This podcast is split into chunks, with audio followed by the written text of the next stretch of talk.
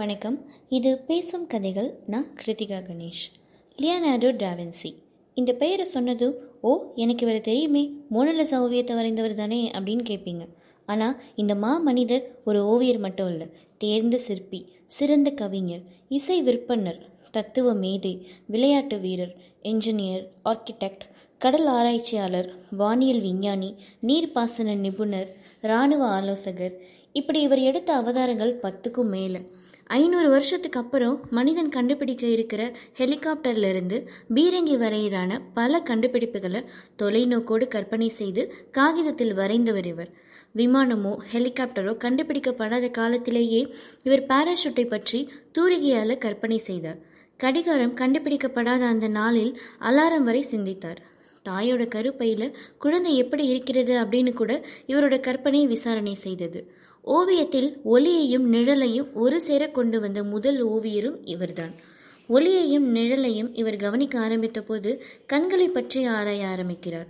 அதுக்கப்புறம் ஒலி அலைகளை பற்றி விசாரணை செய்கிறார்.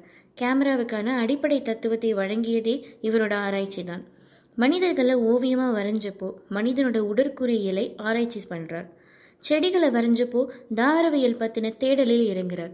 இதில் மிகப்பெரிய பிரமிப்பு என்ன அப்படின்னா இவரோட காலத்தில் மேலே சொன்ன எந்த விஞ்ஞான ஆராய்ச்சியுமே துளிர்விடக்கூட ஆரம்பிக்கல.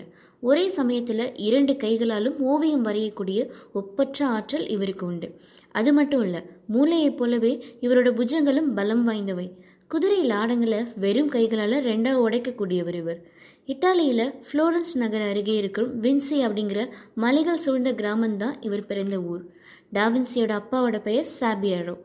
இவருக்கும் கேத்ரினா அப்படிங்கிற விவசாய கூலி வேலை பார்த்த பெண்ணுக்கும் ஆயிரத்தி நானூற்றி ஐம்பத்தி ரெண்டாம் வருஷம் சட்டவிரோதமாக பிறந்த குழந்தை தான் டாவின்சி பிறந்ததுமே இவரோட அம்மா கேத்ரினா இன்னொருவரோடு குடும்பம் நடத்த போயிட தாய்ப்பாசம் என்றால் என்ன அப்படின்னு தெரியாமலே வளர்ந்தார் இந்த மாபெரும் ஓவியர்.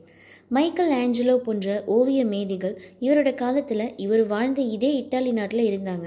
ஆனாலும் டாவின்சியை போல கலை மருத்துவம் பௌதிகம் தாவரவியல் அப்படின்னு எல்லா துறைகளையும் தடையும் பதித்த இன்னொருவரை உலகம் இன்னைக்கு வரைக்கும் கண்டுபிடிக்கவே இல்லை.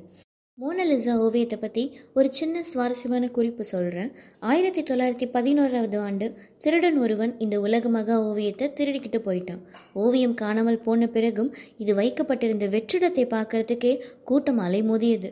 அப்புறம் ஒரு வழியாக மீட்கப்பட்ட இந்த ஓவியம் இப்போ பாரிஸோட லூவர் மியூசியத்தை அழகுபடுத்தி கொண்டிருக்கிறது. மொனாலிசா ஓவியம் ஆயிரத்தி தொள்ளாயிரத்தி தொண்ணூற்றி ஒம்போதாவது வருஷம் ஐநூறு கோடி ரூபாய் மதிப்புக்கு இன்ஷூர் செய்யப்பட்டிருந்தது. இந்த தகவலை வாக் டூ தௌசண்ட் என்ற விகடன் பிரசுரத்தில் படித்தேன் பகிர்ந்தேன். இது பேசும் கதைகள் நான் கிருத்திகா கணேஷ். நன்றி.